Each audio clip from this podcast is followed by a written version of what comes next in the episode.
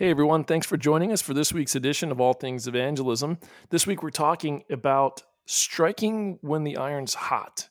Now, this is a term that's used by evangelists and Bible workers and people who are in the business of working for souls on a regular day to day basis. Today I've got Greg Fernance, pastor of the Grafton Church, here with me. Thank you, Greg, for yeah, joining me, brother. Thanks for having me, Matt. Yeah, man, it's good to be here with you. I always like when we get together. I learn and I appreciate, yeah, I learned so much from you and what God has done through your ministry is inspiring to me. And I know that this is just the beginning and we've got more great things to come. But you've been with me before on the podcast, brother. We've talked about some interesting subjects together. But just in case there's someone listening today who wasn't listening then and they want to know, okay, who's this Greg Fernance guy? Could you just share in like a minute or two who you are, where you're from, and, and how you got to where you're at? Yeah, yeah, no, no problem. Yeah, I basically I grew up in the church. I, I left the church when I was a teenager because I chose the world.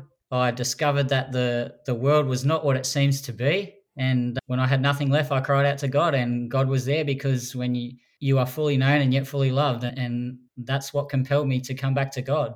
The fact that He knew everything about me and that He still loved me and didn't judge me. And so I came to God, and I just I had a passion then to share with everybody what it means to to follow Jesus. And through that process, God really changed my life and did miracles in me and and then exposed me to watching miracles happen in other people's lives. So today I started off as a Bible worker and then now I'm pastoring a church and which is still I was talking about it with someone the other day. It's just crazy. If you had to ask me 10 years ago, was I going to be pastoring a church? I probably would have socked you in the face. And yet, yeah, that would have seemed like a threat to your life. Yeah. Like, what are you What are you talking about? And yet, yeah, and yet here I am, and, and there's nothing else that I want to do but hmm. to share the gospel with people. So you'd say you really enjoy ministry? Yeah, without a doubt. It's like I've had pretty much every drug known to man. I've tried pretty much everything in life, and nothing gives me greater satisfaction than watching the Holy Spirit work on someone's life and watching them see that God really loves them too. There's, there's no greater feeling than that. Yeah. You enjoyed it before you were a pastor. You enjoyed it just as a member. Oh, absolutely. Yeah. When as soon as I was baptized, like before I was baptized, I just had this passion. As soon as God worked on my heart, then like I'd I'd jump through the car window to to go and tell one of my mates that what God has done for me just because of the because not only did I want them to be saved but it was just overwhelming watching them change as God worked on them too. Jesus says whoever walks through the door is the shepherd of the sheep and whoever comes into the sheepfold not by the door but climbs in some other way they're a thief and a robber. And but if you climb through the door if you get in through the door he says you are the shepherd so it's just like you came through Jesus and became a shepherd of the sheep even before you were officially recognized as a pastoral yeah, worker, yeah. right? Yeah, it's funny, you know, because like I never asked for it. I never really like beforehand. I never really thought that I could do it, and then God just opened doors, and all I had to do was walk through that door. That's all I had to do. And God just opened up every door, even in the impossible moments where I thought this will never happen, this can never happen. And it did. God just kept opening doors. And here I am today. Amen. And yeah, what does it mean to you this phrase striking when the iron's hot. I before you answer the question brother i want to say to everyone listening this phrase i told you guys it's a typical phrase amongst soul winners and evangelists and people who are regularly working with other people to bring them to faith in christ and to encourage and encouraging them to, to accept truth biblical truth. So what is greg what is this and by the way guys it's a, it's an important phrase. It's an important it, it, it's a phrase that identifies something that's essential to success yeah. in evangelism. And it's not being aware of this principle, this idea that is caused for a lot of people to do a lot of good work for God, but then not see fruit from it. It's because they don't understand this idea that you need to strike when the iron's hot. So, Greg, what does this mean to you, this phrase? What does this mean? Strike when the iron's hot.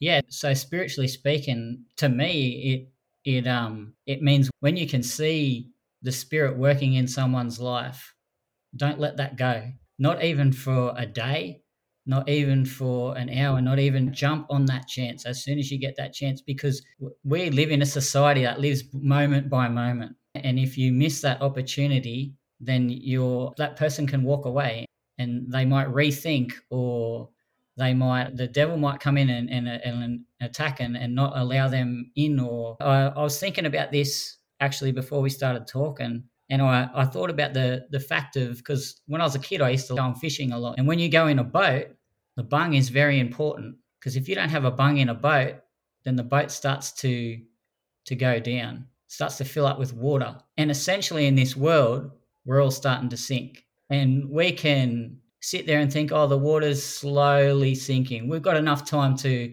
to have a bit of fun and then go back to the bank. And and in that time, the hole might get bigger and the boat might sink real quick. Or we can not muck around and we can find that bung as quickly as we can and plug that hole.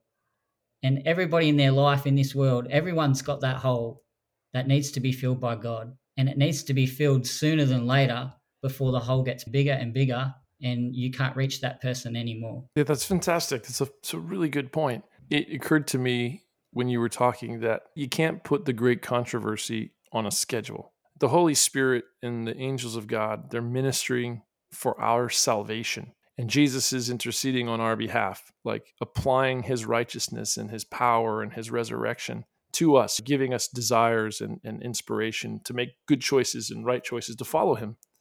And when some when a door opens in someone's heart and they become softened and they become open, you've got to jump on it like you've said, but you can't decide when exactly that's going to happen. Like you, you we, when we do evangelism in local churches, we generally make a calendar. We put a calendar or a schedule of events together, and we plan the events strategically so that they're leading to a reaping campaign. And so the idea is that we'll develop interest through these various ministries and then sow seeds through these various ministries and get people to a point where they're ready to hear like the, the message of the bible and so then we bring them to a venue or whatever even if it's just bible studies and we share, start sharing truth calling for decisions because we're assuming that we've warmed up the iron. We've heated we've heated up the iron through all of our preparatory ministries and now we're going to strike when the iron's hot because when an iron's hot it's moldable it can be bent. But when it's cold it can't be bent so the holy spirit heats someone's heart up and so they're impressionable for the god we do that for that this is why we schedule evangelism the way we do or we do it in a strategic fashion but at the same time just because our schedule says that the reaping series is happening in june it doesn't mean that's when someone's going to be ready to make a decision. So you've got to be perceptive, right? Like yeah. you've got to be able to read how the spirit's working in people's lives. Yeah, it's interesting, Matt. Um, here a while back, I I used to coming home from one Bible study. I drive past these two people that I knew years ago, and God would always tell me, "You got to drop in there. You got to drop in there."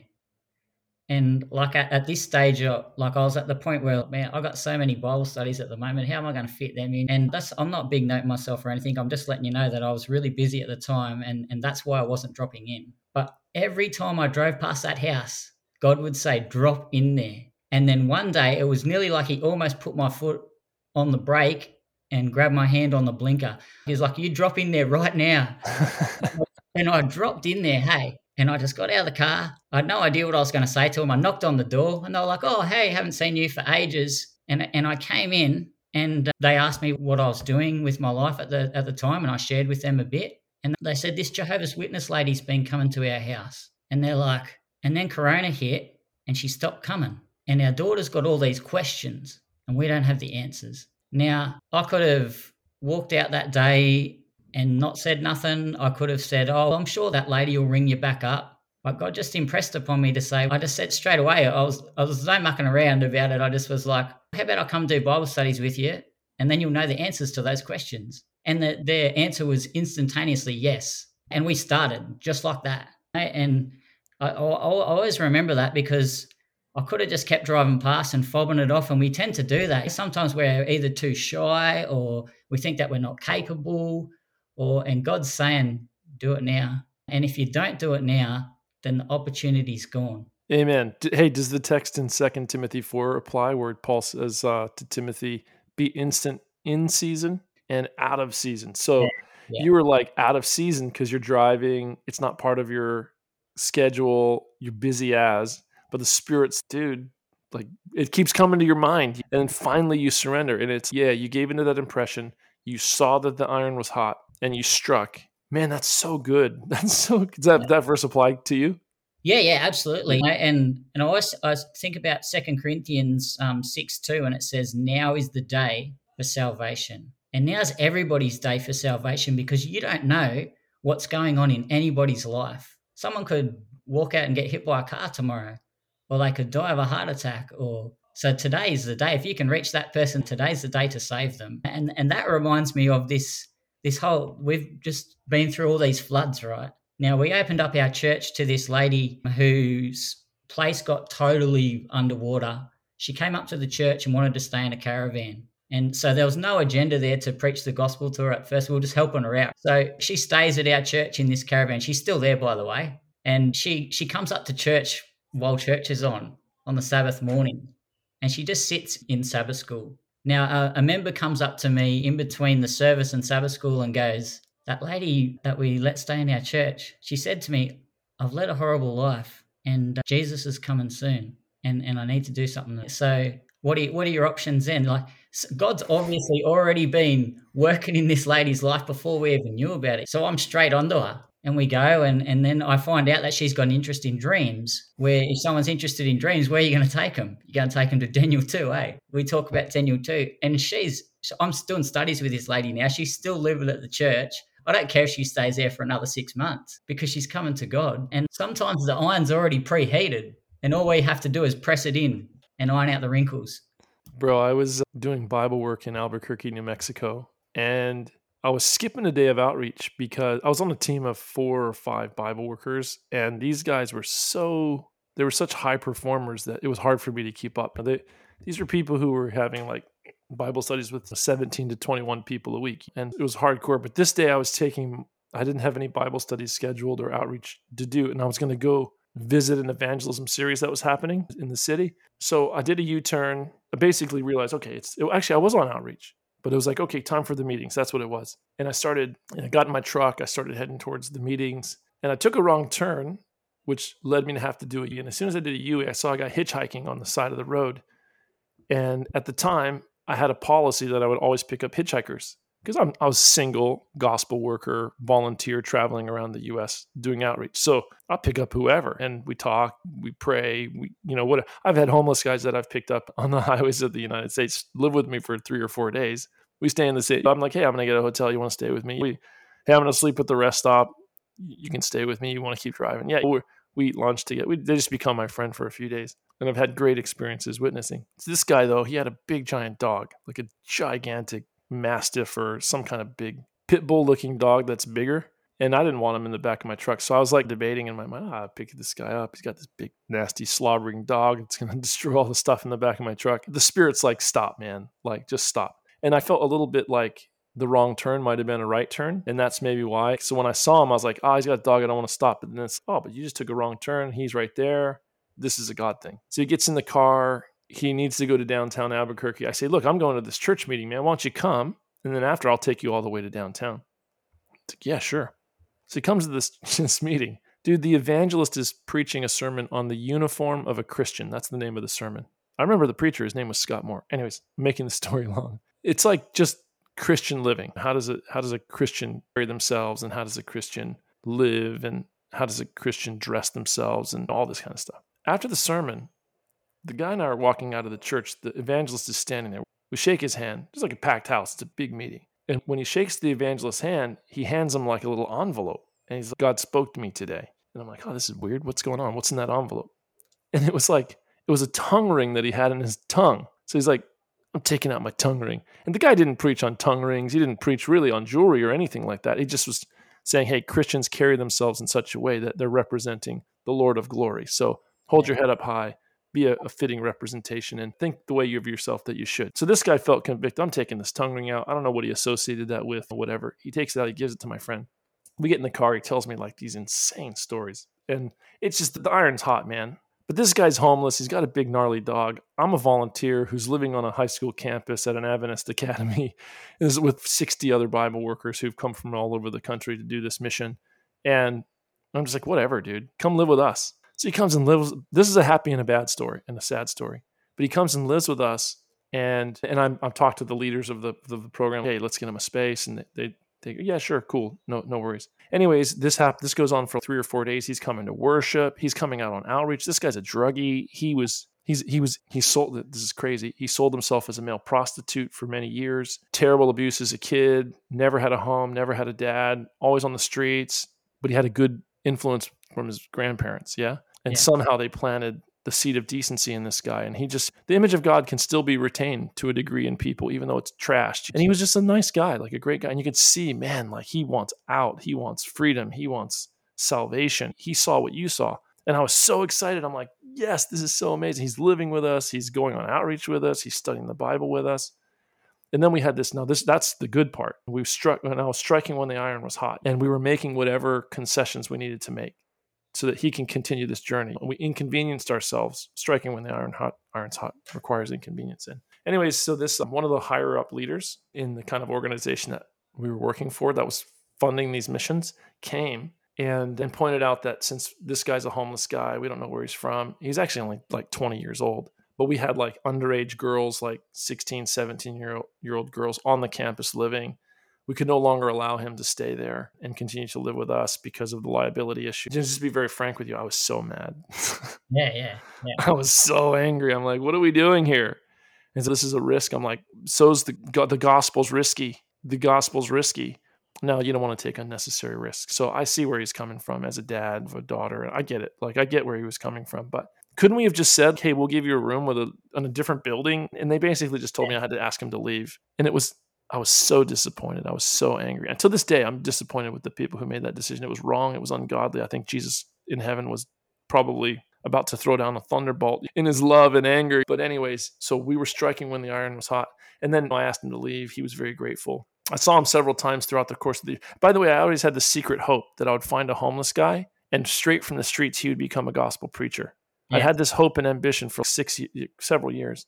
And when I found this guy, I was like, I think he's the one. He's the guy. Who's, he's just going to come with me. Yeah. We're just going to. He's going to be a part of my ministry, and he and we're going to train him and develop it and disciple him, and he's going to become a powerful soul winner for God. And his story is going to be from the street to the Savior, like just and yeah, that kind of a person who wasn't willing, a person in charge of ministry who wasn't willing to strike when the iron was hot, or at least let us continue. That that foiled that. But I saw him through the years a couple times around the world, strangely enough, and uh, almost had another couple chances, but his fire died. So sad story, but Yeah, yeah. makes the Yeah. point. No, that's it. And that, that's the thing. Striking while the iron's hot, that is not just important for the person that you're reaching, but it's also important for you. Because if you don't keep that iron hot, what's going to happen eventually? If you don't keep connected to the source that's burning your fire to keep that iron hot, then eventually your iron's going to go cold and you're not going to be able to reach anyone. And you're going to be the one that needs striking with a new iron. Absolutely, man. 100%. So, bro, we got a few minutes left in, in the podcast. What are some practical things we can say to people in regards? I think we've shared a lot of, yeah, good stories and some good insight on the need to strike when the iron is hot. And I think these examples we've given have helped people to see, okay, okay, yeah, I can see examples in my life where maybe the iron was hot. My son came home from summer camps and was saying he made a decision for Jesus. I'm the shepherd of this boy. I'm the dad. I'm the man of this house. And this is my spiritual responsibility. Okay, the iron was hot. I, and now my kid is not so stoked on God because I didn't strike when the iron was hot. That can be scary, right? So I guess yeah. maybe what are some practical things? And if you don't have anything to respond to this, that's fine. But what are some practical things we can leave our listeners with in regards to this subject, striking when the iron is hot? Like, what are some, even if it's bullet points, like here's a words of wisdom slash practical advice. Yeah. I think never be afraid that you're going to get burned. Ah. you know? Have a go.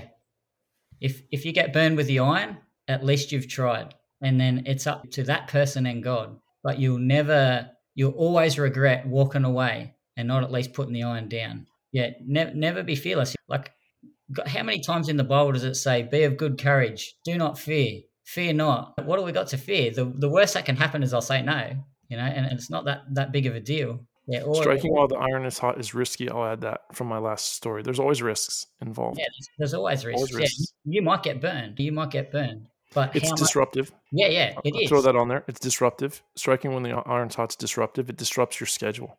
Yeah, it does. It does because when you can see that someone needs to be striked, you you forget your schedule. You just jump in and you hit that person. If I come home from work and and it's daylight savings time, and the wind's offshore and I know there's two to three feet of swell and I've got an afternoon where my say my kids aren't home or Sharice has got them off on an activity, guess what I'm going to do as soon as I get home? Grab my board, grab my wetsuit, and go surf. That's right. Now that may disrupt my schedule, but for some reason that doesn't bother me because I'm going to catch a few fun waves. And so it's amazing how we're so worried about keeping our schedule intact when it comes to soul winning and people's eternal well-being versus our recreational pursuits. So if Yeah. you came to me and said, "Matt, I got some tickets. We're going to Japan, snowboarding trip," I'd be like, "Hey, honey, I'd disrupt lots of plans for that." Yeah, And so I think we need to subject ourselves to Jesus to the point where we say, Lord, those who you died for are important enough to me that I will allow my schedule to be disrupted, my life to be disrupted, at least not to the point where I, I lose all sense of like normalcy and order in my home. But nobody's, it just, I, it always helps me personally. And I'm not trying to make you guys listening feel guilty, but it always helps me personally to, to, say the things that I've just said, like to myself, hey, Matt, you're making a big issue about reorganizing your night with your family because of this spiritual responsibility and this opportunity to minister to someone. But you don't think it's a big deal if you were like going on a ski trip or a surf trip or whatever. Yeah. Or something fun came up. Yeah, that's right. It's like the running race, man. Your end, the end result is the goal. You want to be first over the line, but there's people tripping over. Are you going to worry about yourself and getting there first, or stop and help those people up? And like I'm, I'm using those same examples to myself all the time. Every time something happens, and I'm like in the midst of something, I'm like, oh man, I've got to stop because if I don't, what if I can't catch that person tomorrow, or what if they've gone cold by tomorrow? And then that's that person's life to me. They could be lost. Every decision that you make has eternal consequences, whether good or bad. Every decision. And, and that might be extreme, but that's the way that I see life. It's true. It's true. The Bible, I think, makes that very clear. And, bro, la- the last thing I'm going to say in regards to just a practical bullet point of advice is that wh- when an opening is shown to you, like you see the Spirit working, and as as we saw in the stories we told, you, if if you don't strike when the iron's hot, if you don't make them, if you don't capitalize on that opportunity, then you're you're not accepting a privileged offer, like an offer of privilege. Like God is privileging us, and He's basically saying to us, "Hey, like I believe in you." It's almost like a vote of confidence. God is saying, I orchestrated circumstances so that you can be in this situation at this time because I believe in you. I'm willing to commit uh, this person into your care and give you, and I'm going to give you the blessing of giving to them on a spiritual level, or at least offering them. And Paul says it's better to give than to receive. So it's like you're in a way refusing a blessing and a gift from God. And you're almost saying to the Lord, Yeah, thanks for believing in me, but no thanks. I don't want that responsibility, maybe, or I don't know what it is. But, and then also the work that the Spirit and the angels and the other Christians have done to get that po- person maybe to that point. Or, anyways, so I mm. think striking when the iron's hot is honoring God because he's honored you, and it's honoring whoever the Spirit has used or whatever circumstances the Spirit has orchestrated so that person could get to that point. Yeah, absolutely. You know, I was just going to say, I just I, I find it unbelievably overwhelming that God uses broken humanity to reach broken humanity. You know, that's a real privilege, like you're saying. You know, the fact that God could save everyone on His own, but He uses broken people to save broken people, and and in that process, both become healed. And and to me, that's beautiful. Yeah, he's obligated himself to us, and and really ultimately, I agree with you. He could. We say he could save everyone by himself, but maybe he couldn't. Maybe he, in the great scheme of his creative plan, he just saw that he would make himself dependent upon humanity, and that would be a part of humanity's saving as well. Yeah. yeah, it's so good. Hey, listen, guys, it's been fantastic to to spend some time talking with you guys. And Greg, thanks for coming on and, and sharing some of your thoughts and experiences. It's really so encouraging. Hey, and guys, strike when the iron's hot. When you see opening a door of opportunity for you to be a blessing, it doesn't matter, you know, where that person's at. If they're opening up to to moving forward in a good spiritual direction towards the Son of God, towards the truth, then you know, participate with God in that. Be bold, be brave, and uh, put yourself out there. Disrupt your schedule for for the sake of the lost and and and ultimately God's going to bless you. And anyways, guys, I hope that you've been blessed by this uh, conversation. It's a joy to to hang out with you guys for a little bit each week and we'll look forward to to seeing you next week for all things evangelism. God bless.